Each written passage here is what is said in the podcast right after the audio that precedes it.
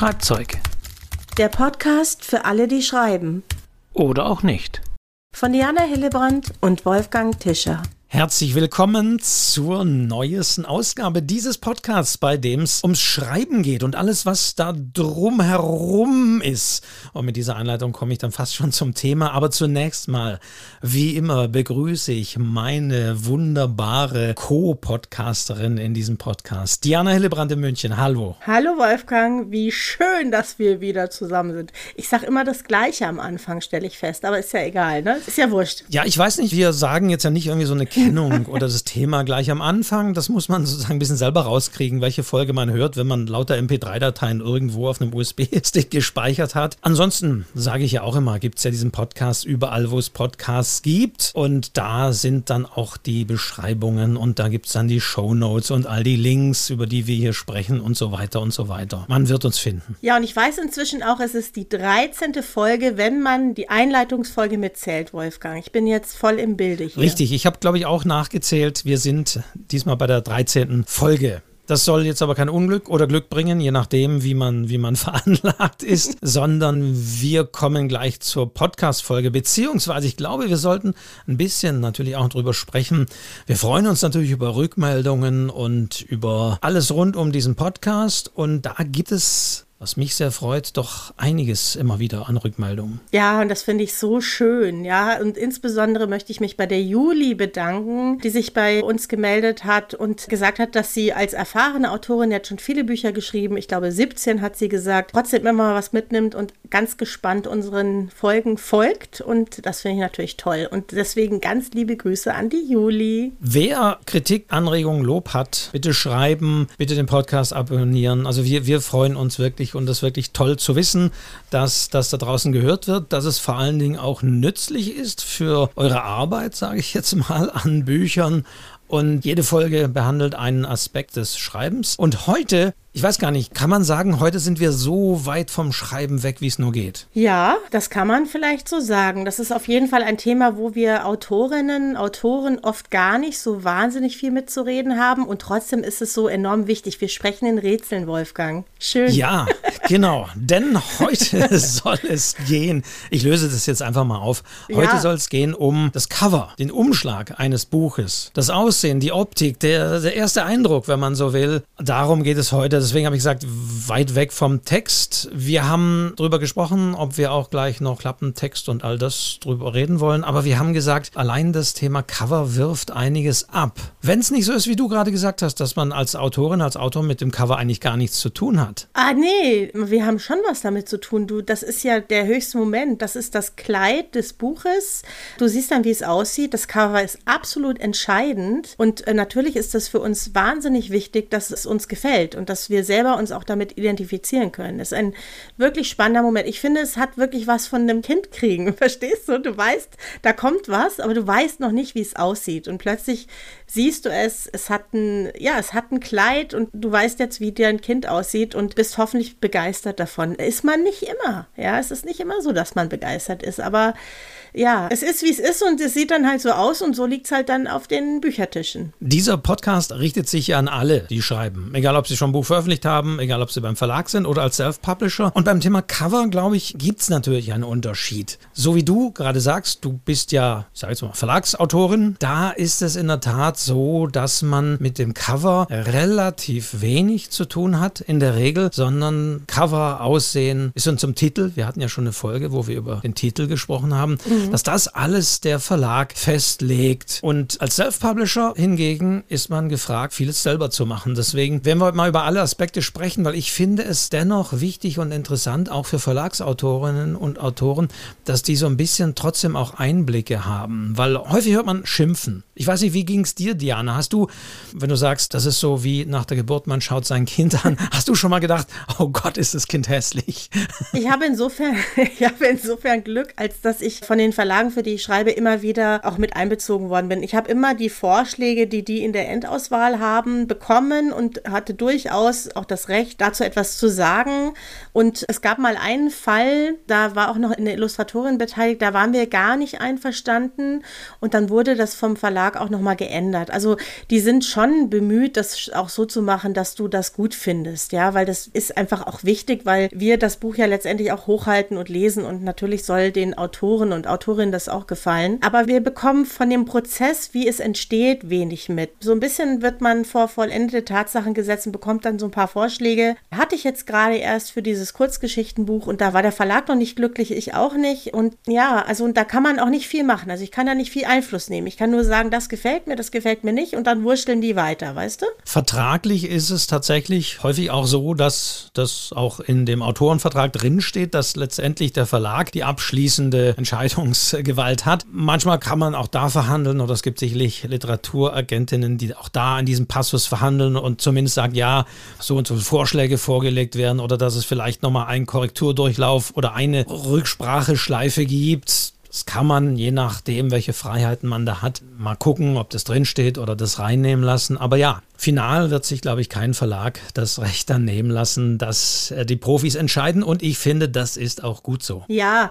weißt du, man muss natürlich schon auch ein bisschen sehen, dass die da ganz andere Maßstäbe haben. Die wissen natürlich, wie Leser auf Bücher reagieren. Die haben bestimmte Reihen, die müssen bestimmte Kriterien erfüllen. Die wissen genau, welche Zielgruppe sie ansprechen wollen. Und da sind die ja auch die Profis. Wir Schriftsteller sind da manchmal auch ein bisschen bisschen ja, beschränkt, ja. Ich weiß das manchmal gar nicht so genau, was die da mit dem Buch alles anstellen wollen. Und dann bin ich ja auch froh, wenn ich da so ein bisschen an die Hand genommen werde und lass mich durchaus auch überzeugen von den Argumenten, die so ein Verlag dann bringt. Aber da gibt es auch immer viel Spielraum. Ich weiß, über Cover wird in den äh, Sitzungen in den Verlagen extrem viel diskutiert. Das ist ein ewiger Prozess. Ich glaube, bei jedem Buch, bei jedem Verlag, ich, ich höre das auf jeden Fall immer wieder, dass die auch intern sehr lange brauchen, bis sie sich für das Kleid sozusagen entscheiden können. Wir haben auch schon beim Thema Titel, glaube ich, von diesen berühmten Vertreterkonferenzen gesprochen, die für die Verlage auch enorm wichtig ist, weil die Verlage natürlich auf die Rückmeldung auch im Buchhandel und so weiter bauen. Wie hat sich das letzte Buch mit diesem Cover verkauft? Geht die Farbe rot gerade oder ist grün vielleicht besser? Und die Vertreter, die nach wie vor eine wichtige Rolle spielen für die Verlage, weil die wiederum den Buchhandlungen die Bücher anbieten, verkaufen, vorstellen. So, da kommt ein neues Buch von XY, so sieht es aus und so weiter. Die sind natürlich in direkter Verbindung mit den Buchhändlern. Und das höre ich auf jeden Fall immer wieder, dass tatsächlich das Lektorat und die Herstellung und so weiter, man hat sich da so auf so ein Cover geeinigt und findet es gut. Und dann muss es wirklich diesen Vertreterinnen und Vertretern auf dieser Konferenz Konkurrenz. Also je nachdem, jeder Verlag hat manchmal für gewisse Regionen, Norden, Süden, Westen, Osten, das sind deswegen mehr als einer, wird denen also dann das Cover präsentiert. Und da habe ich durchaus schon gehört, dass die Vertreter dann sagen, ne, also das geht gar nicht. Da weiß ich, dass die Buchhändler sagen werden, um Gottes Willen, das sieht aus wie XY und da und so weiter und so weiter. Das heißt, selbst Cover, die schon erste interne Prozesse durchlaufen haben, werden dann unter Umständen nochmal gekippt. Ja, manchmal sogar schon, wenn sie in der Vorschau angekündigt sind und auch dann gibt es immer noch manchmal die Möglichkeit, alles zu drehen und das Buch ganz anders aussehen zu lassen. Oder es werden auch manchmal Bücher neu aufgelegt, die dann ein anderes Cover haben, weil man sich einfach bestimmte Dinge davon verspricht. Also das ist einfach das, auf was jeder zuerst schaut. Ich meine, klar, warum kaufen wir ein Buch? Weil wir dieses Cover sehen und eine bestimmte Vorstellung haben und dann steht da ein Titel drauf und vielleicht kennen wir den Autor, vielleicht aber auch nicht, ja. Und dann entscheidet man sehr schnell, auch aufgrund des Aussehens dieses Buches. Ist einfach so so sind wir Menschen. Es gibt die ganz klare Aussage, dass also man muss zwei Arten von Buchkäufern natürlich unterscheiden. Diejenigen, die, die wissen, was sie wollen oder den Titel haben oder die konkret in eine Buchhandlung gehen, weil sie dieses Buch kaufen wollen. Mhm. Und dann gibt es aber, weiß nicht, wie sie es aufteilt, vielleicht 50-50. Dann gibt es natürlich auch die, die mal wieder bei der Buchhandlung vorbeischauen oder reinschauen oder zufällig vorbeigelaufen sind und die reinkommen und sagen, ach ja, Lesematerial bräuchte ich auch mal wieder und so weiter. Und die dann stöbern. Also diese unterschiedlichen Arten von Buchkäuferinnen und Buchkäufern gibt es.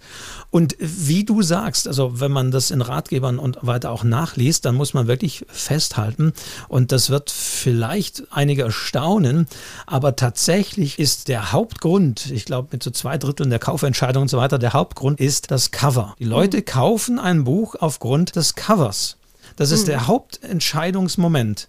Also da gibt es auch Untersuchungen. Man ist in der Buchhandlung, da liegt ein Buch, das fällt einem ins Auge aufgrund des Covers und man nimmt es in die Hand. Mhm. Und die Entscheidungspsychologen sagen dann, alles weitere, was ich jetzt mache, mache ich dann nur, um diese Entscheidung zu rechtfertigen für mich. Mhm. Das heißt, klar, ich drehe es um und lese vielleicht einen Klappentext oder ich lese die erste Seite. Aber ich lese den Klappentext und die erste Seite schon viel voreingenommener. Ich lese nur, so, um, um wirklich zu gucken, hm, wie ist das? Oder auch der Preis, klar. Wenn ich umdrehe und sage, oh, 20 Euro, nee, ist mir echt zu viel, ich wollte nicht mehr als 15 ausgeben, dann mag das auch so sein. Aber ansonsten, jede weitere Entscheidung ist nur noch nebensächlich. Und das mag, ich weiß immer, das mag Autorinnen und Autoren echt enttäuschen, die sagen, nee, also komm, das Cover ist doch nur, da könnte ich ja jedes beliebige wundertolle Cover und dann könnte ich den größten Mist sozusagen an Text dann verkaufen. Passiert so, ja manchmal. Mm, ja, passiert auch. Aber so rum ist es auf jeden Fall nicht. Das heißt, das, das sage ich auch in meinen Self-Publishing-Seminaren immer, wenn die Leute zum Beispiel beim Thema Marketing was hören wollen. Das wichtigste Marketing-Instrument ist das Buchcover. Ja, ich glaube das sofort. Und man muss bei entscheidungspsychologischen Prozessen, muss man sich dann wirklich anschauen. Es ist ja nicht so, dass man sagt, ja, das Cover ist so okay. Die erste Seite fand ich ganz ansprechend. Der Preis ist absolut in Ordnung. Der Klappentext verrät nicht so viel, macht mich aber thematisch neugierig. Aus all diesen Gründen in der Abwägung dieser Summe, jetzt lass noch mal schauen, entscheide ich mich jetzt für oder gegen den Verkauf. So laufen Prozesse ja nicht, sondern wenn man da mit Leuten spricht, wie entscheide ich mich für irgendwas, dann habe ich tatsächlich meistens eine emotionale Sache, egal was es ist. Und ich weiß schon, will ich's oder will ich's nicht. Du, das ist wie in der Liebe. Ja. Das geht genauso schnell. Ja. Weißt du? du weißt auch innerhalb von Sekunden, wird das was oder wird das nicht weißt du? Ja. Das ist, ja, wir sind Und klar, es gibt welche, die sind noch ein bisschen rationaler und zögern noch ein bisschen und machen noch mal ein zweites Rendezvous oder so.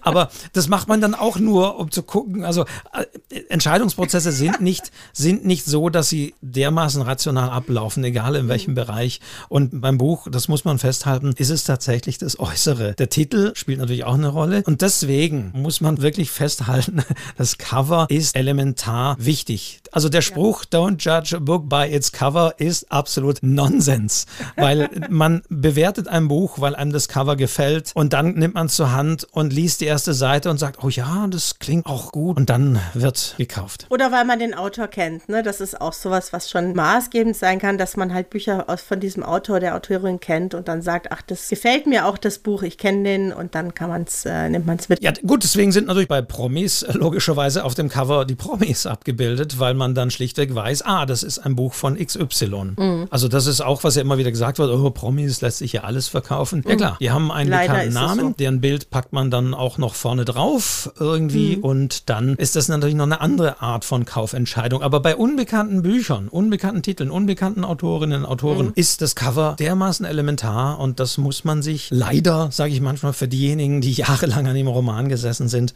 muss man sich einfach bewusst machen. Ja, und manchmal sind es sogar Cover unterschiedlicher Autoren, die einander extrem ähneln. Also es gibt so eine bestimmte Art von Cover, die auch gerade modern ist.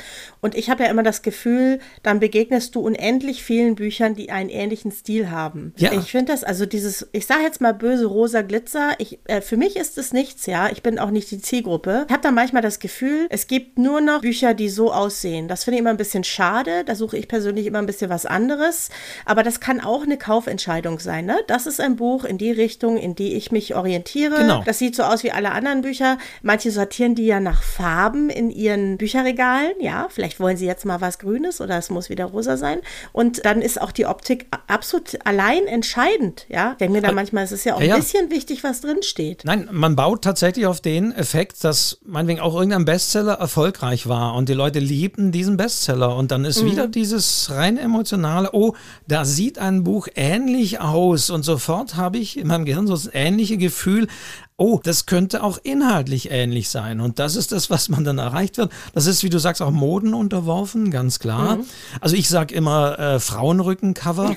Also man, wenn man tatsächlich die Auslagen von Buchhandlungen anschaut, aktuell sieht man sehr viel Frauenrücken. Frauen, die meistens einen Koffer in der Hand haben, irgendwas haben sie in der Hand, mhm. blicken auf eine Szenerie und sowohl an der Kleidung der Frau als auch an der Szenerie ist auch eine historische Einstufung sofort. Sind wir in 50er Jahren und sonst wie. Das ist momentan gerade so bei gewissen Titeln gang und gäbe. Aber das ist wirklich Moden unterworfen, Erwartungen unterworfen. Und das ist aber auch ein bisschen heikel, muss man sagen, gerade für Self-Publisher, die selber ihre Cover machen, weil da muss man aufpassen, es gibt auch einen Schutz für Cover, also das Aussehen. Ich bin kein Jurist, keine juristische Sache, aber es gibt auch da einen Aspekt, dass ein Buch nicht allzu ähnlich sein darf, weil sonst kann es abgemahnt werden, das was weiß ich, Geschmacksmuster, Markenrecht und so weiter. Da verweise ich auch im Literaturcafé, gibt es einen Vortrag von, von Rainer Dresen, den er mal gehalten hat, der Justiziar von, von Random House, der das auch zeigt, dass mhm. manche, das Verlage das natürlich bewusst auf diese Ähnlichkeit anlegen, mhm. Weil sie eben diese emotionale Reaktion erzeugen wollen, weil sie wollen, dass die Leute das Buch in die Hand nehmen, dann hat man, wie gesagt, schon viel erreicht und deswegen äh, versucht man das. Aber wenn es zu ähnlich ist, zu große Verwechslungsgefahr besteht, dann ist es wieder juristisch angreifbar. Deswegen sollte man als Self-Publisher bloß nicht sehr nah und sehr deutlich irgendwas kopieren vom Aussehen. Ich bin ja sowieso eher eine Freundin, dass es individuell ist und was Besonderes ist. Und das zeigen ja viele Cover auch immer wieder, dass es wirklich ganz besondere und äh, schöne Cover gibt. Du, mir fällt eine Ausnahme ein. Ein Verlag hat ein ganz anderes, oder vielleicht gibt es sogar mehrere, aber einer ist ganz auffällig, nämlich Diogenes, der ja immer diese weißen, schlichten Cover hat, wo du eigentlich an dem Cover erkennst, aha, das ist ein Buch von Diogenes, ja.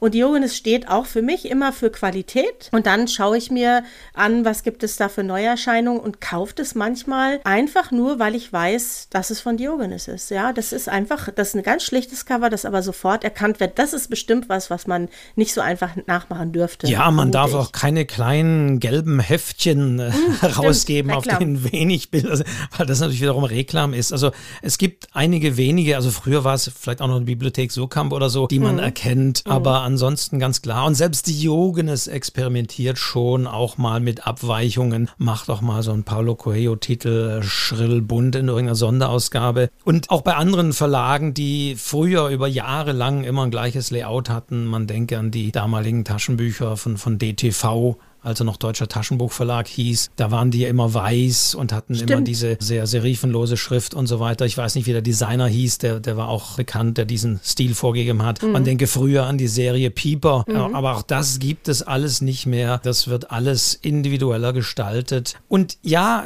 wenn du sagst, äh, die Abweichung ist gut, das ist ja immer der Punkt, auf den viele Autorinnen und Autoren bauen. Die sagen dann, ja schon, aber ich will, dass mein Buch raussticht. Ich will, dass es anders ausschaut. Aber auch da von der Erfahrung her ist es immer leider so, dass es natürlich, so wie es irgendwie mal einen Bestseller gibt zu irgendeinem Thema, von dem vorher nie die Rede war und alle sagen, siehste, darauf hat die Welt gewartet, mag es auch bei Büchern so sein, dass plötzlich ein Buch mit einem ganzen besonderen Stil auffällt. Aber in der Regel ist es doch sinnvoller, sich ein bisschen sozusagen dem Markt anzupassen und diese Strömungen eher mitzunehmen. Aber da haben wir wieder die Frage der Profis, die vielleicht auch sagen, ah, das nimmt man nicht mehr, das läuft nicht mehr. Mhm. Aber das ist durch dann ein Punkt und das ist immer der Punkt, wenn man es halt nicht selbst entscheidet. Sonst empfehle ich immer bei grafischen Fragen Vorsicht vor dem Mitreden. Ja, ich bin froh, dass ich es nicht machen muss. Sage ich dir ganz ehrlich. Es ist ein Grund, warum ich keine Self-Publisherin bin. Ich traue mir das absolut nicht zu. Also ich, ich, ich glaube, ich wäre so kitschig wahrscheinlich. Ich, ich kann nicht mit Farben umgehen, ich kann mit gar nichts umgehen. Deswegen bin ich wirklich heilfroh, dass das andere machen. Nee, also selber machen ist sowieso schwierig. Ich glaube, auch als Self-Publisherin, Self-Publisher sollte man sich einen, eine Profin holen. ein, oder einen Profi auf jeden Fall. Weil tatsächlich, das sage ich auch immer wieder und da sagen manche auch wieder, oh, was ist denn das für eine Anmutung? Aber es ist tatsächlich so, wenn ich Bücher in die Hand bekomme, dann sehe ich auch als derjenige, der manchmal in der Jury Bücher bewertet, dann sehe ich schon an dem Buch, ist es selbst gemacht oder ist es ein Verlagsbuch? Und es gibt so unglaublich schlechte Cover von Self-Publishern, wo ich mich auch da wieder frage, haben die jemals selbst das Buch einer anderen Person in der Hand gehabt? Mich wundert es. Ja, also das finde ich auch, wobei ich auch sehe, dass die immer professioneller werden, dass es manchmal auch wirklich ganz großartige Cover gibt von Self-Publishern. Da gibt es, glaube ich, wirklich auch die, die es drauf haben, sich das aneignen und andere, die zu wenig darüber nachdenken. Und ich finde, der Maßstab ist immer, sich selbst ganz ehrlich zu fragen, kann ich mit Büchern, die ich selber kaufe und kaufen würde, mithalten? Oder habe ich das Gefühl, das ist einfach nicht gut genug gemacht, ja? Und wenn man ehrlich zu sich selbst ist, kann man das meistens beantworten und dann sich vielleicht jemanden suchen, der da als Profi rangeht. Also gerade so Sachen, die so selber gemalt sind, ne? Ich kann ja auch nicht malen. kann überhaupt nicht malen. Und mein Vater war Kunstmaler, weißt du, aber ich kann gar nicht malen. Und wenn dann so gemalte Bilder da drauf sind, das geht so oft daneben, ja, oder auch Fotos und man sieht es dann. Und wenn man ein Buch ansieht, dass es eigentlich nicht professionell ist, wird es es sehr schwer haben, sich wirklich groß zu verkaufen. Schon so im Freundeskreis, aber eben nicht groß. Und ich hätte immer den Anspruch, dass ich mit den anderen mithalten kann, dass keiner merkt, dass ich dieses Buch selber gemacht habe, weißt du? Und auch da kenne ich eben die Aussagen von vielen, die sagen, ja, ja, ich lass es mit einem Profi machen, der hat Kunst mhm. studiert und der kennt sich aus und so weiter. Und dann sage ich, ja, hat der schon mal ein Buchcover gestaltet? Nein, das jetzt nicht. Und dann weiß mhm. ich auch, das wird nicht der richtige sein. Mhm. Denn äh, man sollte sich, es gibt ja entsprechende Plattformen, können wir gleich nochmal drauf sprechen, aber man mhm. sollte sich tatsächlich auch jemanden holen, der wirklich Buchcover macht. Denn ein mhm. Plakat zu gestalten muss ganz anderen Dingen Genüge tun als ein Buchcover. Man muss eben wissen, man muss diese Moden kennen, man muss auch den Aufbau eines Covers, man muss all diese Aspekte betrachten. Es gibt ja Agenturen, Zero in München zum Beispiel ist so eine, die findet man, wenn man auch mal reinschaut, bei Verlagsbüchern sehr häufig. Die sind darauf spezialisiert auf Buchcover. Und mhm. es hat ganz eigene Gesetze. Deswegen muss man auch da sagen, wenn jemand sagt, hier, ich kenne jemand, der kann super zeichnen und der hat mir jetzt für mein Cover eine Zeichnung entworfen. Ich mag jetzt wieder als der Kritiker klingen, aber ich weiß schon, im Gedanken sehe ich da schon das Buch vor mir und sage, es wird einfach schrecklich sein, weil mhm.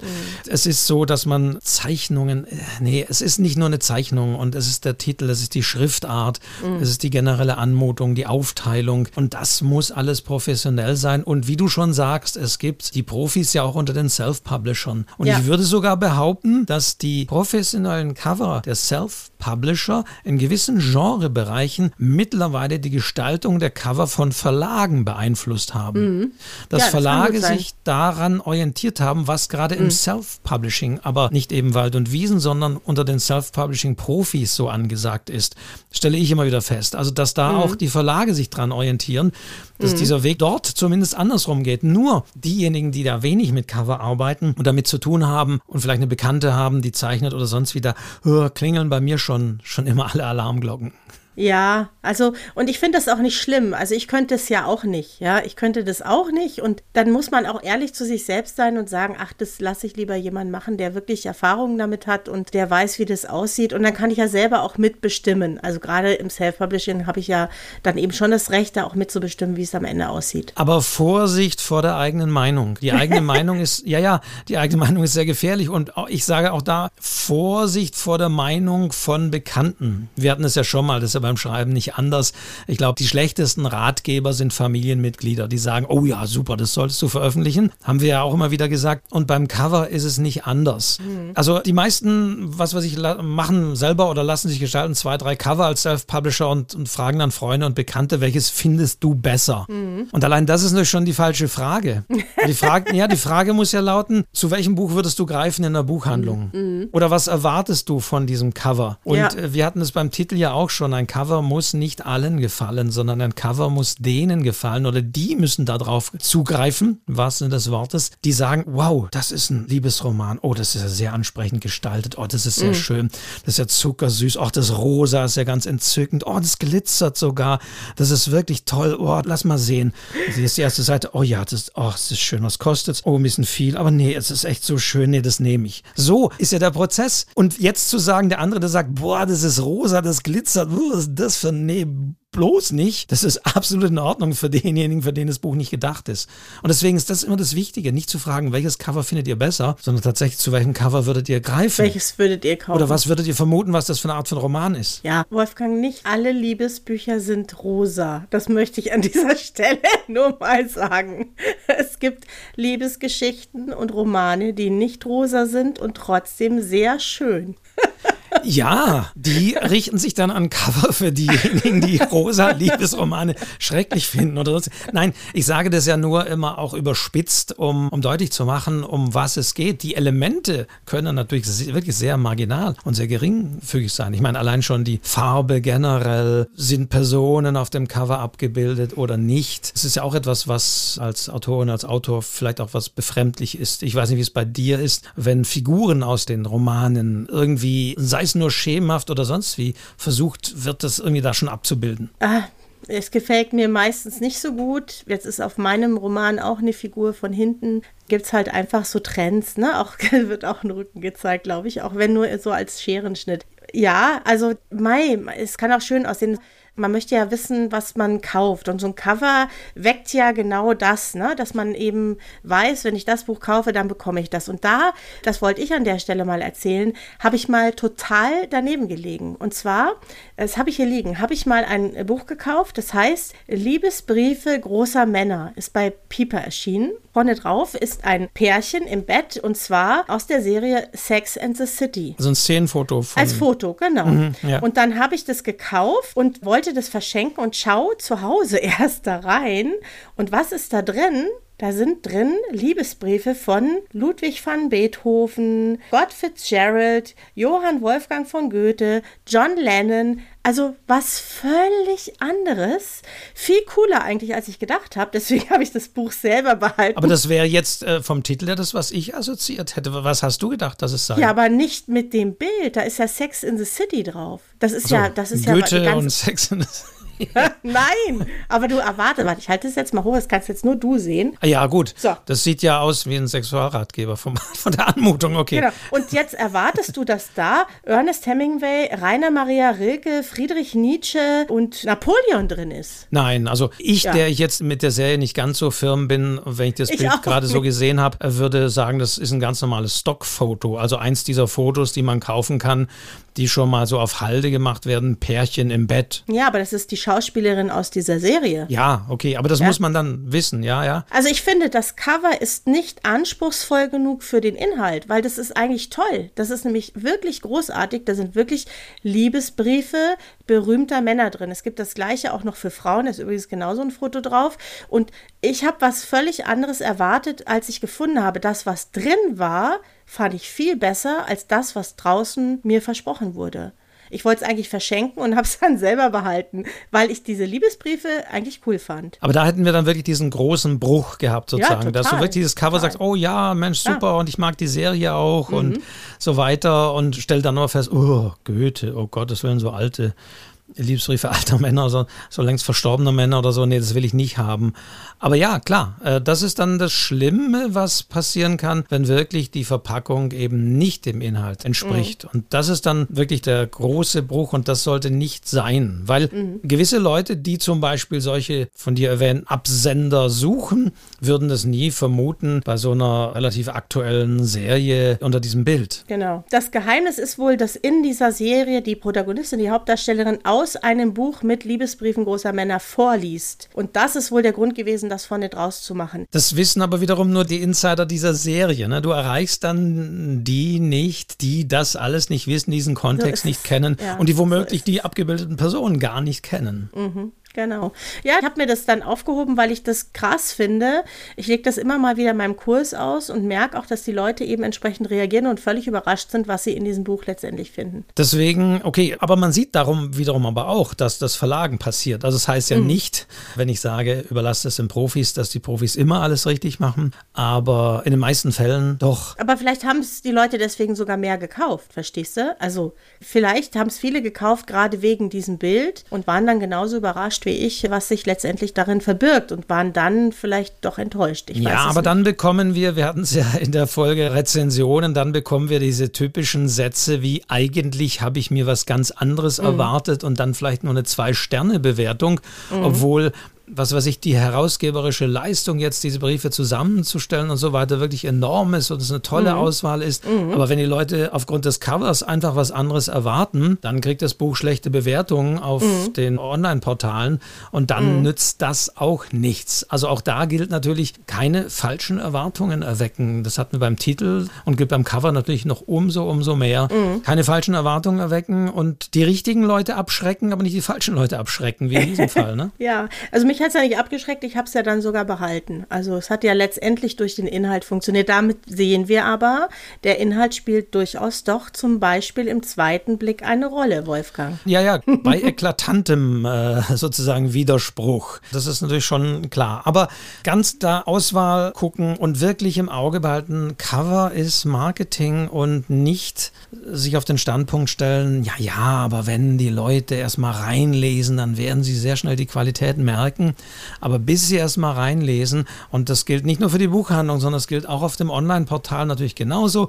Es gibt meistens eine Leseprobe, aber auch da ist es ein Klick mehr. Und wenn ich aufgrund mich da schnell durchscrolle, gar nicht erst dazu komme, dass ich animiert werde, diesen Klick zu machen, dann bringt es nichts. Und das muss man auch wiederum im Auge haben. Wie gesagt, wir reden auch bei Self-Publishern. Cover, klar, es liegt in der Buchhandlung, aber es kann genauso gut im Online-Shop sein. Da gibt es, wir kennen es alle, noch andere Kategorien. Kunden, die dieses Buch mochten, kauften auch. Mhm. Kunden, die dieses Buch kauften, kauften auch. Und das sind meistens auch immer unterschiedliche Darstellungsgrößen. Und selbst da ist es wichtig, dass zum Beispiel in dieser kleinen Thumbnail-Größe auf einer Website zum Beispiel der Titel nicht mehr lesbar ist oder vielleicht das Covermotiv nicht hundertprozentig erkennbar ist, aber die grundsätzliche Anmutung sollte erkennbar sein. Mhm. Und mal so den Test machen, wir gehen davon aus, dass die Leute auch lesen und einfach auch mal schauen. Also ich sage mal wieder, ein Ken Follett-Titel zum Beispiel erkennt man schon rein optisch. Mhm. Das ist meistens ja. auch eine Person und ein Auto, aber es hat eine viel andere Weichzeichnung, ist doch nochmal anders, eher so Brauntöne. Also sich auch mal bewusst in die Buchhandlung begeben und zu gucken, wie sieht es denn so aus, was funktioniert gerade, womit wird gearbeitet, das aufgreifen oder dem Designer sagen, ich möchte gern ein Cover so in der und der Art. Mhm. Aber ein guter Designer wird auch schnell irgendwann sagen, ja, aber zu sehr kannst du nicht, dann besteht eben die Verwechslungsgefahr und die Problematik der Abmahnung. Aber das sind so Aspekte. Wenn ich Self-Publisher bin und das, wie gesagt, beeinflussen kann oder den entsprechenden Auftrag vergebe beim Verlag, macht's, wie gesagt, der Verlag. Und da gibt es, wie gesagt, sogar Agenturen. Also die Verlage machen Cover auch nicht immer selbst, sondern es gibt wirklich Agenturen, die nichts anderes machen, als auch für unterschiedliche Verlage Buchcover. Mhm. Ich glaube, das ist sogar das Üblichste. Spezialisten, Spezialisten. Ja. ja. Und äh, ja, und das muss man gucken. Und das Zweite, was ich auch immer wieder sehe, ist die Schrift. Allein schon die Schrift ja. des Titels ist auch ein sehr wichtiger Faktor. Und ich erlebe gerade von Nicht-Profis immer wieder, dass die halt so Standardschriften nehmen. Mhm. Also früher war es so mit Times und Areal und sowas. Die Schrift, die sozusagen Word als erste anbietet. Was ist es? Gambria oder Calibri oder wie die Standardschriften jetzt heißen. Mhm. Alle paar Jahre wechseln die ja auch mal. Die Times zum Beispiel oder Times New Roman, so wie sie, wir sie kennen, ist ja wirklich dahingehend entworfen, dass es, deswegen heißt ja auch Times, eine gut lesbare Schrift auch für Zeitungsleser ist. Zeitung war. Mhm. So eine Brot- und Butterschrift. Gut lesbar. Optimiert auf Lesbarkeit. Aber auf der anderen Seite langweilig bis zum geht nicht mehr und abgegriffen und abgelutscht. Und deswegen ist es wichtig, zu einer Schrift zu greifen, die zwar Qualität vermittelt, aber eben nicht so abgenudelt ist. Also zweiter Effekt ist natürlich, dass jetzt dann wieder so ganz exotische Schriften genommen werden. Oder an was dachtest du gerade, Diana, als du sagst, oh Gott, äh, Titel und Schriften? Ja, also erstmal, dass auch zum Cover, zur Geschichte passen muss. Ja, eine Schrift hat ja irgendwie auch einen Charakter und auch das muss einfach zusammenpassen. Und was ich immer sehe, wenn ich so, manchmal bringen ja Leute auch Bücher, die sie selbst gemacht haben, mit, dass viele verschiedene Schriften auf dem Cover sind. Also nicht nur eine, sondern mehrere, vielleicht noch kursiv, ja.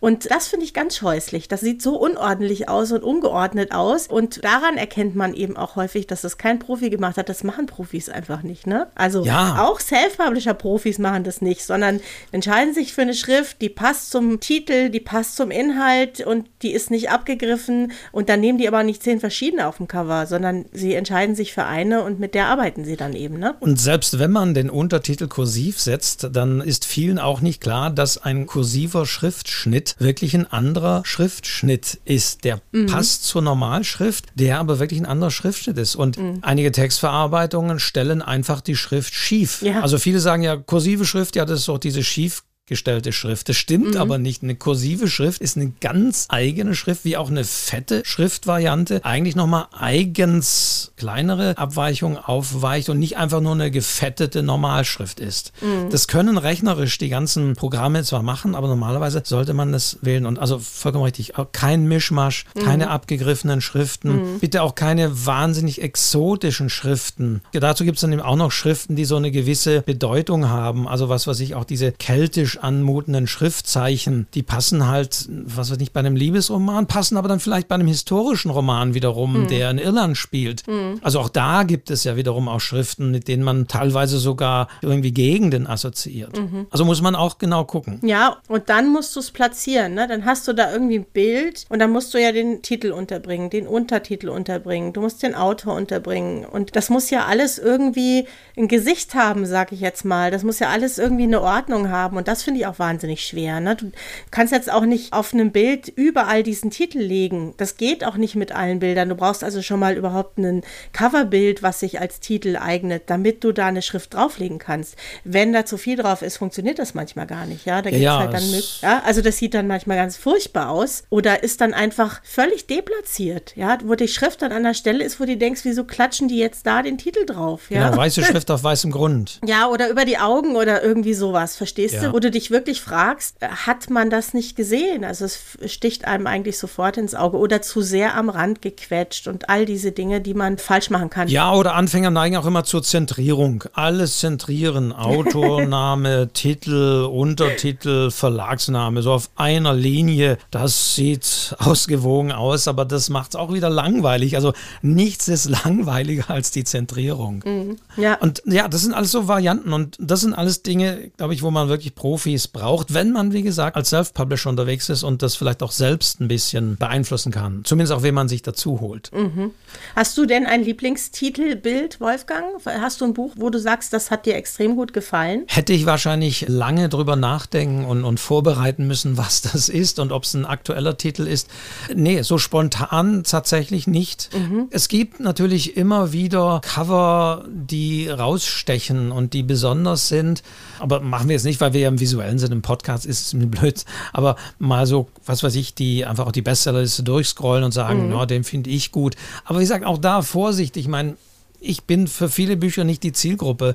Und was ich dann mhm. gut und schlecht finde, wäre auch wieder ein falscher eine falsche Sache. Ja, ja, nein, das ist ja nur eine persönliche Frage, ne? Was du so, also ich, ich halte jetzt mal, wir können das nicht sehen, aber ich kann es gleich beschreiben. Ich halte jetzt mal ein Buch hoch, das ich ganz toll fand. Und zwar heißt das Die literarische Sau. ja, das Aufklärungsbuch der Hocherotik, das ist nichts anderes als. Ist nicht Haffmanns Verlag noch? Das ist von Haffmanns, ja. Ja, also, ja. Ja, ist natürlich schon älter, ist egal. Ja, ich habe das damals gekauft. Da ist so ein Schwein vor einem Schlüsselloch und da werden einfach viele hocherotische Textstellen aus verschiedenen Büchern gesammelt. Ja, das ist die Idee dieses Buches. Ich habe manchmal das Thema Erotik auch in den Kursen und wollte da auch mal was haben. Und das fand ich so eine gute Idee. Also sowohl den Titel Die literarische Sau, die dann auch da drauf ist und durch dieses Schlüsselloch fällt. Ja, das ist einfach ein sehr gelungener Titel für dieses Buch, finde ich. Du siehst es auf einen Blick, ja. aber es sieht auch nicht schlüpfrig aus, weißt du? Es sieht auch nicht irgendwie anstößig aus. Und das hat mir damals sehr gut gefallen. Eben, das ist etwas, was in der richtigen Zeit anspricht. Aber auch Wiedererkennung ist natürlich mhm. so ein Effekt, was ich auch vielen Self-Publishern sage. Also wir kommen vielleicht gleich nochmal zum Thema, wie finde ich dann einen Designer, aber mhm. selbst wenn ich einen Designer habe, ist es zum Beispiel auch als Self-Publisher wichtig, das zu machen, was Verlage Verlage ja auch machen, sich, obwohl man vielleicht nur einen Roman geschrieben hat, dennoch bei der Gestaltung des Covers sich schon Gedanken machen, wie sieht der zweite Roman aus. Mhm. Auch wenn es den gar nicht gibt. Aber auch das sehen wir ja immer wieder, dass natürlich die Verlage, ich hatte Ken Follett erwähnt, aber man kann auch, was weiß ich, andere Titel nehmen, wie, was weiß ich, die Krimis von Klüpfel und Kober oder da gibt es ja so Sachen, die man sofort erkennt vom Stil her, die sozusagen auch der Autorin oder dem Autor zugeordnet sind. Nicht bei allen, Manche ist es sehr wechselnd, aber gerade so bei Reihen, Titeln oder mit wiederkehrenden Figuren auch, ist es doch so, dass man sofort erkennt, ah, das ist ein neues Buch von XY. Und diesen Mechanismus sollte man, wenn man als Self-Publisher auch da die Möglichkeit hat, zu beeinflussen, gleich berücksichtigen. Wo sind die Varianten? Wo wird mein zweiter Roman sich variieren? Also es gibt Self-Publisher, die, was weiß ich, haben bei ihren Romanen, wenn es Liebesromane sind, immer ein paar Frauenschuhe zum Beispiel abgebildet. Und dann ist mhm. ganz klar, bei jedem Roman wird sich dieses Paar Schuhe zum Beispiel ändern. Natürlich mhm. ändert sich auch der Titel, das ist logisch.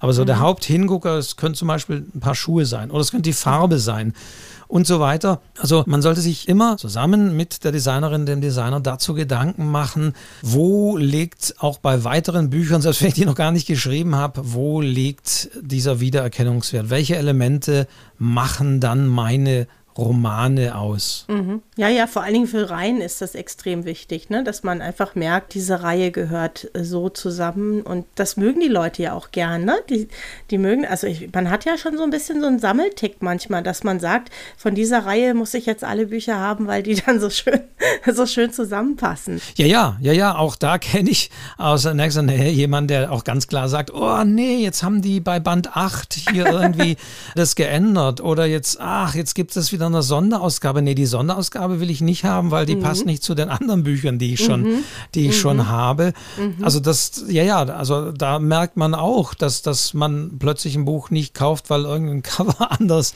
plötzlich ausschaut.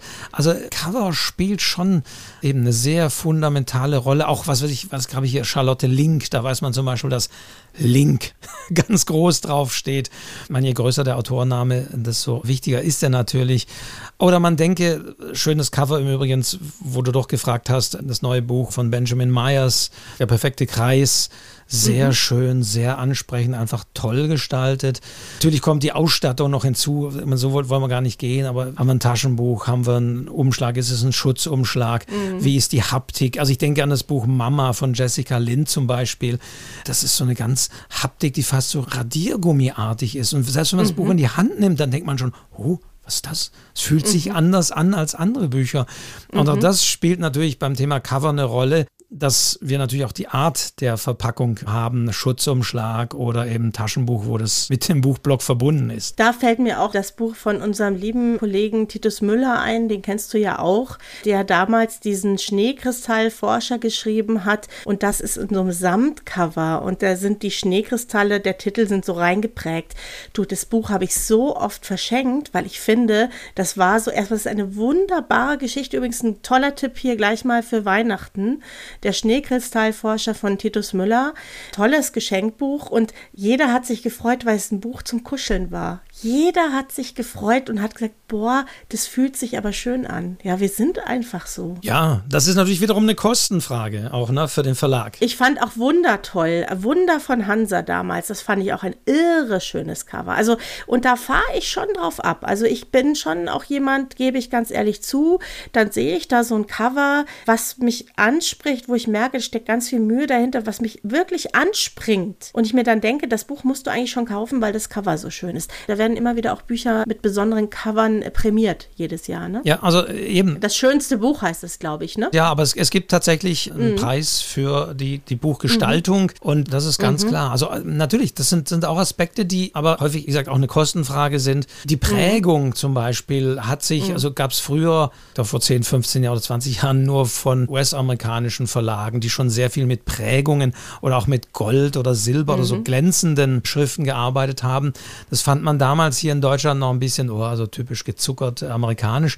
Also mittlerweile mhm. hat sich aber auch das durchgesetzt. Also mhm. Schöne Welt, wo bist du? Sally Rooney beispielsweise kommt ja im Paperback daher, hat aber eine Prägung entsprechend. Also, wobei nicht das Falsche sage, ob es die englische Ausgabe wiederum ist, aber ja, also Prägungen werden häufig genutzt, dass also eine Erhab, dass der Titel leicht erhaben ist und so weiter. Mhm. Oder glänzt, also das auch im Taschenbuchbereich, wenn die dann ein bisschen wertiger gemacht werden sollen, dann wird da ein Glanz Glanzlack drauf gemacht über die Schrift. Es ist ein bisschen erhaben und schon sieht so ein Buch einfach auch wertiger aus und man greift eben schneller danach. Kostet aber natürlich alles extra, das stimmt. Das muss einem so ein Buch natürlich dann auch letztendlich wert sein. Ne? Ja, aber genau, man muss halt dann gucken, gerade wiederum bei Self-Publishern wird das Buch dann gleich irgendwie teurer und so weiter. Und wie viel wird es teurer? Ich meine, mhm. selbst auch ein Lesebändchen und sowas, also auch solche Faktoren kommen ja bei der Buchausstattung ja generell rein. Aber klar, das macht es wertiger, macht es aber auch teurer, hebt es aber im besten Falle natürlich nochmal aus der Menge und Masse heraus, wenn es da irgendwie was hat und was auch mhm. immer. Und es müssen auch nicht, das muss man sich auch mal klar machen oder man muss da auch mal schauen, es müssen ja auch nicht immer Fotos oder Grafiken auf dem Cover sein.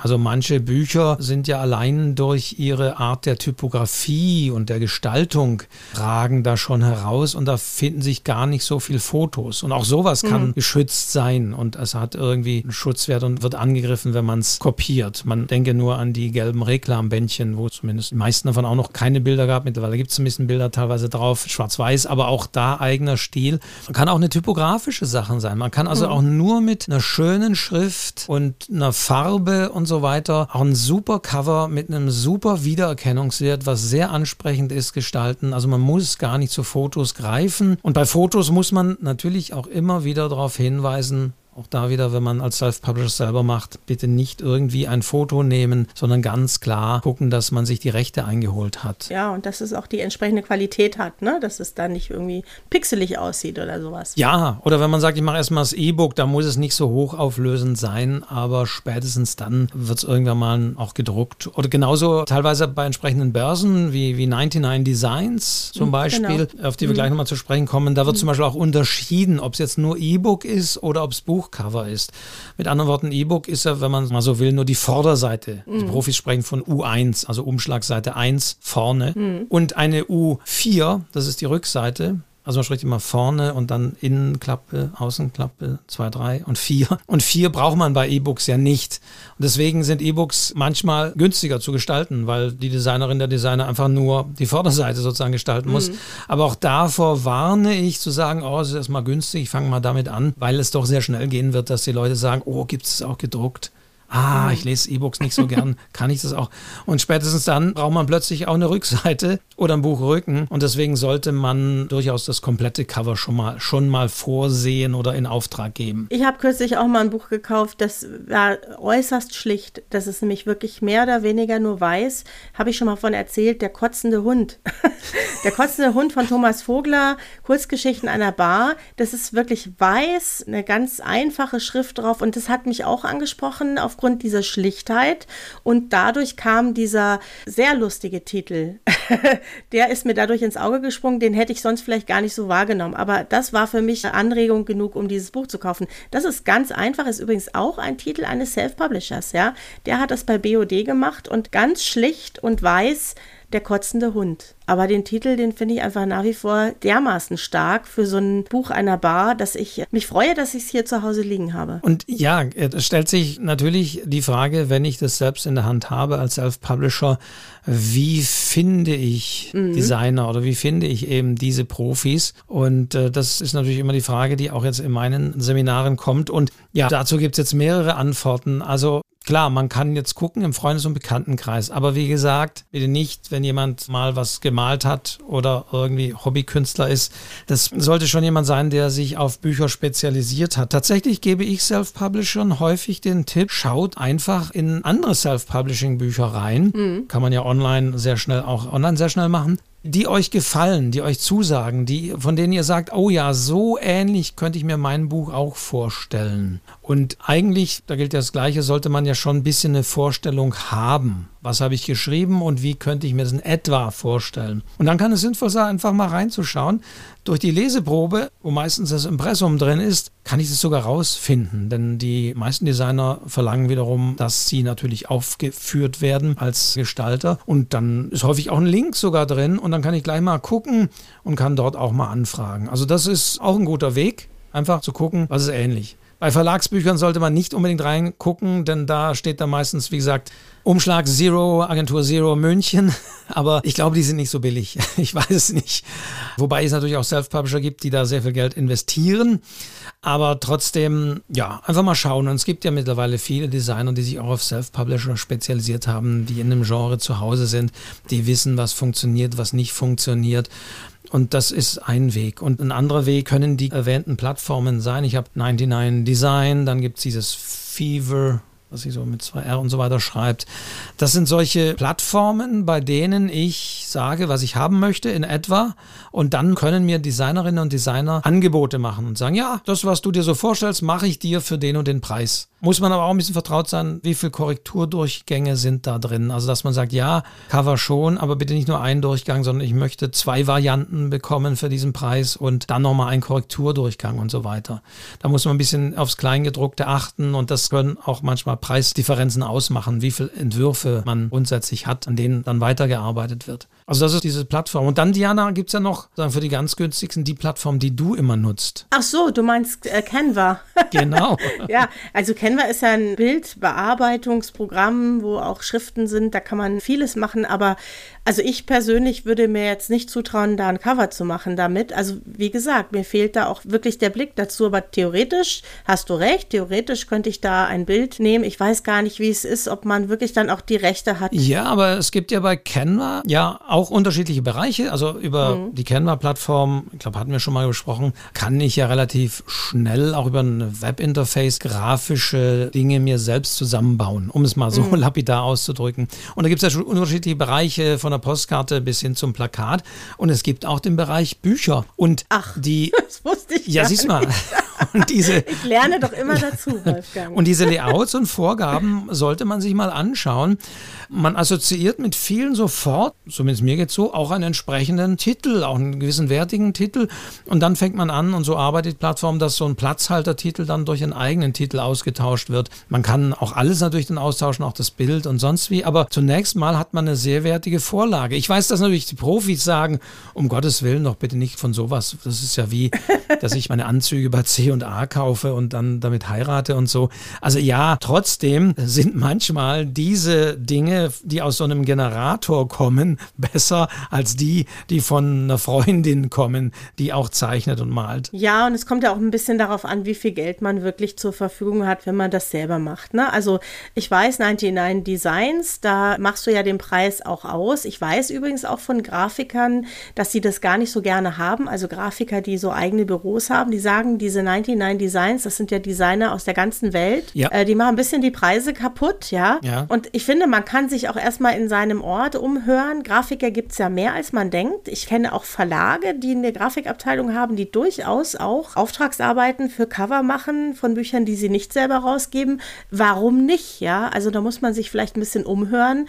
Aber es gibt ja immer viele Wege nach Rom und ich würde mich erstmal ziemlich genau informieren, bevor ich mir da was aussuche. Vor allen Dingen muss man sich da auch im Klaren sein, wie schon sagst, ja, tatsächlich, das kann irgendwie ein Designer sein, der in Indien sitzt oder mhm. sonst wo. Aber man muss sich auch klar machen, wenn ich da einen Auftrag vergebe, genauso an den Designern, dass die nicht die Zeit haben, das Buch tatsächlich zu lesen. Das wäre mhm. natürlich der Spezialfall, dass sie das lesen und auch Vorschläge machen und so weiter. Wobei auch das wieder in die falsche Fährte gehen kann. Aber das heißt, man muss auch über diese Plattformen schon möglichst genau beschreiben, was man dann möchte. Und deswegen ist es wiederum hilfreich, in der Buchhandlung sich schon mal umgeschaut zu haben, wie Romane der Art ausschauen, die ich eben auch selbst schreibe, um möglichst nah das beschreiben zu können. Das ist ein Liebesroman. Ich möchte die Silhouette eines Paares haben und da soll auch abgebildet sein, noch eine dritte Person im Hintergrund oder, oder wie auch immer, weil es irgendwie eine, eine Dreiecksgeschichte ist und so weiter und so weiter. Also diese Art von Vorschlägen kann man machen, vielleicht auch ähnliche, am besten zwei, drei ähnliche Cover angeben, damit eben der Grafikdesigner dann darauf aufbauend Entwürfe machen kann. Also die haben natürlich nicht die Zeit, schon gar nicht für diesen Preis das Buch zu lesen. Und davor warne ich auch ein bisschen. Natürlich auch bei Verlagen, wenn man nach der Lektüre häufig das Cover anschaut, da denkt man, wow, was haben die, was ist da alles drin? Was, das sehe ich jetzt erst. Das ist natürlich mhm. auch sehr schön. Aber ich habe auch schon mal die umgekehrten Fälle erlebt, dass man zusammen mit einem Designer oder einer Designerin in so einen Rausch verfällt und sagt, oh ja, da mache ich noch die Anspielung. Und dann ist ja im dritten Kapitel taucht ja dann noch diese rote Tapete an der Wand auf. Ah, dann könnte man die doch auch noch einbauen. Ah ja, und, und dann gibt es ja noch die Katze und dann sollte es auch noch. Und dann verzettelt man sich in einer Detailtiefe und ist davon überzeugt, dass man alles reingebracht hat, dass dieses Cover so wunderbar den Inhalt wiedergibt, sämtliche Anspielungen, die Figuren, ich sehe alles drin. Das ist perfekt. Aber für diesen Effekt, dass jemand das dann in der Buchhandlung sieht, ist es einfach nur schrecklich, überladen, würde niemand, und das versteht ja auch keiner. Das ist wie ein Vorwort am Anfang. Das ist überflüssig. Ich muss da nicht großartig was erwähnen. Es sollte einfach anfangen. Ein Cover muss wirken. Mhm. Und die Anspielungen, die ich als Autor sehe und haben möchte, die unbedingt drin sein sollen, sind vielleicht schon so abwegig, dass sie für die Wirkung keinen Effekt haben. Und da muss man ein bisschen aufpassen, dass man da nicht in so einen gemeinsamen Strudel reinkommt. Also ich, ja, ich will keinen Namen nennen, aber ich hatte so ein Cover, wo wirklich der Autor begeistert war, was das hat und boah, und toll. Und der Designer hat den Roman auch dreimal gelesen und war ganz begeistert und hat mir noch den Vorschlag gemacht und sonst wie was. Guck mal, und das ist das Cover. Und ich muss einfach sagen, sieht schrecklich aus. Also, ja. Manchmal ist es auch zu viel des Guten, ne? Weißt du? Ja. Meine Illustratorin, die jetzt nicht speziell Cover macht, aber die hat mir mal einen ganz interessanten Tipp gegeben, was so Bildbewertung angeht. Die hat gesagt, wenn man ein Bild mit zusammengekniffenen Augen anschaut und es dann immer noch wirkt, dann ist es gut. Und ich glaube, das kann man vielleicht ein Stück weit auch auf das Cover anwenden. Ne? Wenn du eigentlich nicht mehr scharf und richtig siehst und trotzdem vermittelt dir das was, ja. dann ist es gut. Und wenn es nämlich überladen ist und zu viel ist, dann funktioniert das ja nicht mehr. Ne? Das ist übrigens beim Schreiben auch nicht anders. Wenn du zu viel beschreibst, dann verschwimmt das Bild vor den Augen des Lesers. Dann weiß er nicht mehr, wo er ist. Und beim Cover ist es im Grunde letztendlich genau das Gleiche. So ein Cover sollte auch einen Hingucker, idealerweise irgendwo einen mhm. Hingucker haben. Also das Schlimmste ist so wiederum auch ein Cover, das gar keinen Hingucker hat. Wenn jemand so einen Sonnenuntergang beispielsweise nimmt, das ist so beliebig, das hat nichts. Also es sollte irgendetwas sein, was da neugierig macht und nicht fünf Sachen, weil das ist schon wieder zu viel, zu viel. ist schon wieder mhm. Overkill.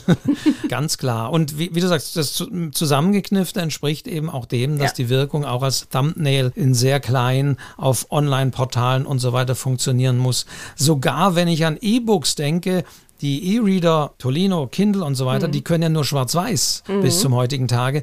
Das heißt, so gesehen müsste sogar in schwarz-weiß ein Cover so einen gewissen Wiedererkennungseffekt haben.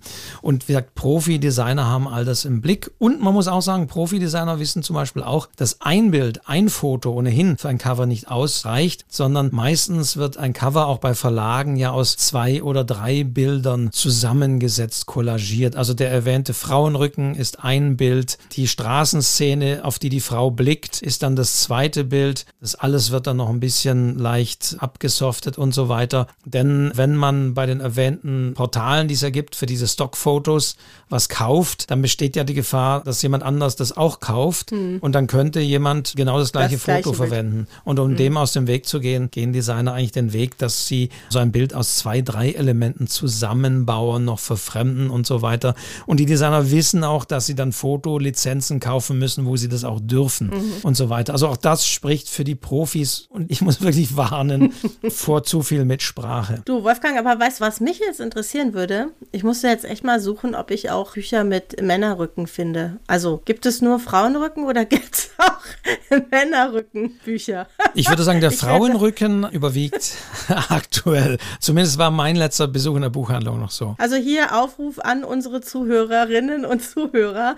Gibt gibt es Bücher mit Männerrücken. Ich weiß nicht, wie oft der Wolfgang jetzt hier von Frauenrücken gesprochen hat. Ich finde, dem müssen wir was entgegensetzen. Deswegen suche ich Männerrücken auf Büchern. Ja, aber die wird, die wird man natürlich auch finden. Die wird man natürlich auch finden. Ich bin aber gespannt. wie gesagt, das ist ja interessant. Aber wenn ich in einem Jahr in eine Buchhandlung gehe, also ich stelle sogar fest, dass sich mittlerweile die Frauen langsam dem Betrachter zuwenden, so die Ach, letzten zwei, nein. drei Jahre. Ja, dass man häufig auch ein bisschen mehr die Silhouette sieht.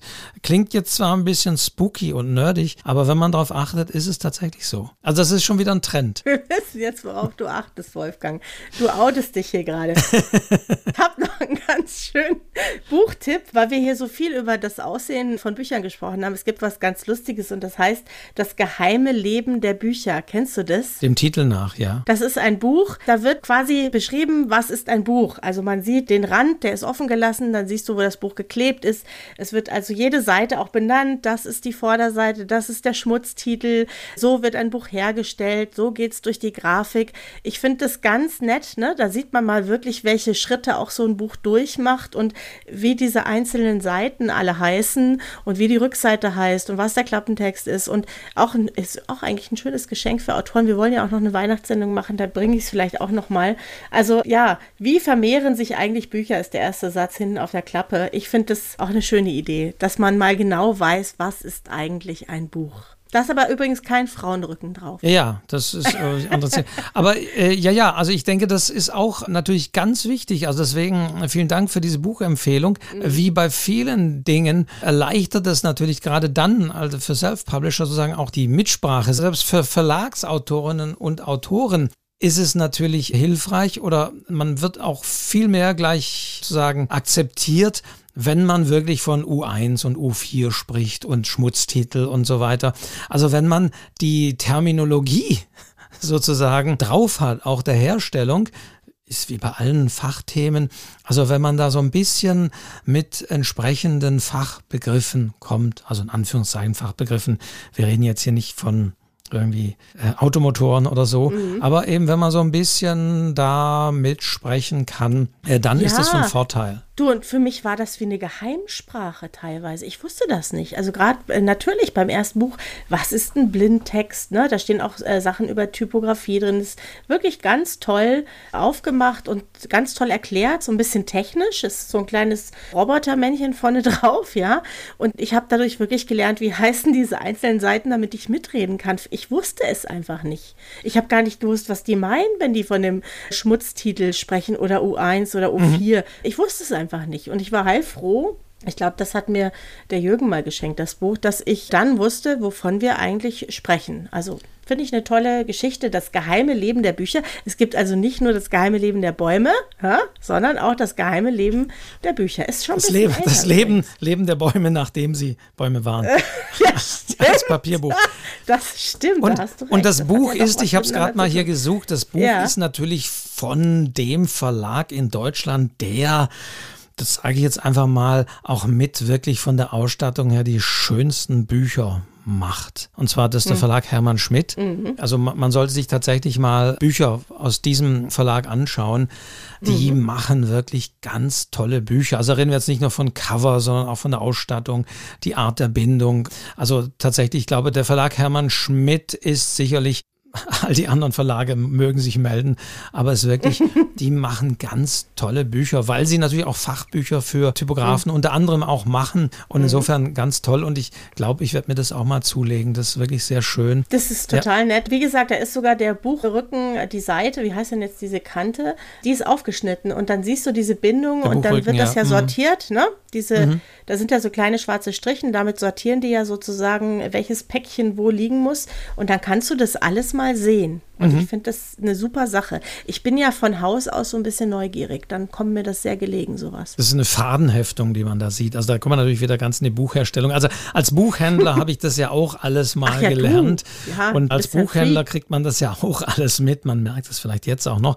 Klar, da muss man sich auch mit diesen Terminologien auseinandersetzen, die, die wir genannt haben. Und Klebebindung und Fadenheftung und so weiter. Und eben, wie heißen die einzelnen Seiten, bevor überhaupt so der Text losgeht mit all diesen Dingen und warum ist es historisch so, dass der Schmutztitel Schmutztitel, da könnte ich jetzt mit Nerdwissen glänzen. Aber ja. da sind wir schon weit weg vom Cover.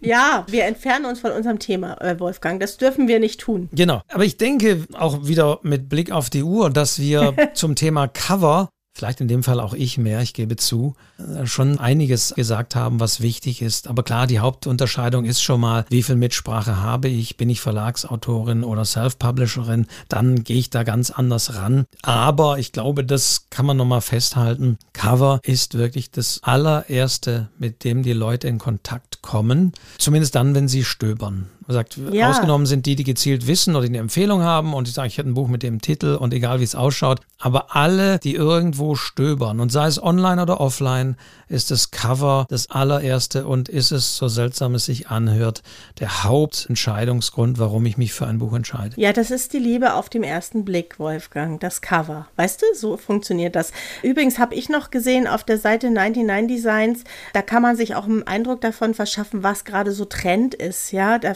schreiben die immer die Trends, jetzt von diesem Jahr natürlich. Und dann sieht man unterbrochene, teilweise verdeckte Titel, ganz flächige Muster. Dann kann man sich das mal anschauen, wie das eben auch andere machen. Da sind ganz spannende Sachen dabei, verschwommene Titel. Und da sieht man so ein bisschen vielleicht auch, wohin die Trends gehen könnten und was man alles machen kann. Man hat ja wahnsinnig viel Gestaltungsmöglichkeiten. Eigentlich immer mehr, ne, durch diese ganzen digitalen Dinge, die jetzt da eben auch gehen. Tolle Cover sind dabei. Ich war ganz überrascht, weil ja, ja, ja. ich mir da noch nie so richtig Gedanken drüber gemacht habe, habe gesehen, was für viele, viele Möglichkeiten es gibt, da auch von vielen Self-Publishern, die ganz neue Trends auch da durchsetzen. Ein bisschen Vorsicht, obwohl sich das mittlerweile auch angleicht, aber ein bisschen Vorsicht ist natürlich geboten. 99 Designs ist ja auch eine, eine weltweite Website, dass natürlich mhm. auch hier die Gestaltung der Bücher durchaus unterschiedlich ist. Also ich glaube, jeder, der schon mal in den USA in einer Buchhandlung war oder auch in Frankreich selbst in einer Buchhandlung war, wird feststellen, da gibt es teilweise, also nicht wie gesagt, es gleicht sich mittlerweile an, aber teilweise durchaus eigene Gestaltungstrends. Da muss man mal ein bisschen gucken, ist das landesspezifisch. Ja, das haben wir noch gar nicht gesagt, Wolfgang. Äh, stimmt, jetzt wo du es erwähnst, wenn ein Buch übersetzt wird und auf einen Markt in Frankreich oder in England oder so gebracht wird, bekommt er ein völlig neues Cover. Mhm. Also das sieht in der Regel ganz anders aus wie das Cover, was wir hier aus Deutschland kennen. Und das ist natürlich genau dem geschuldet, dass die auch ihre eigenen Geschmäcker haben und ihre eigenen Vorlieben haben. Genau, also man möge sich das mal anschauen. Es gibt mhm. mittlerweile Titel, die erscheinen weltweit mit dem gleichen Cover. Es es gibt Titel, die erscheinen in Variationen und es gibt Titel, die haben komplett andere Gestaltung, weil man sagt, mhm. nee, mit dem Titel kriegen wir das hier in Deutschland nicht verkauft. Mhm. Ja, ja, also das ist auch nicht nur modeabhängig, sondern eben auch von regionalen Trends abhängig. Ja, ja, auch ganz wichtiger Aspekt den man da im Auge haben muss und behalten muss, dass auch das irgendwie ein Grund sein kann. Also das, das wiederum ist natürlich wichtig, wenn man, wie gesagt, über eine dieser Plattformen einen Designer in, äh, was weiß ich, Asien beschäftigt, sage ich mal, dass der oder diejenige auch so ein bisschen weiß, was hier so gefragt ist. Mhm. Am besten Referenzen anschauen, gucken, ja. Ja, oder vielleicht ein Beispiel haben, dass man sagt, in diese Richtung soll es gehen oder irgendwie sowas. Ja, Wolfgang, ich würde sagen. Und äh, dann lass mir noch eine letzte, eine letzte Warnung geben. äh, natürlich, ganz klar ist ein Cover auch in der Gesamtheit dann aus kollagierten Bildern, selbst aus nur typografischen Elementen auch geschützt.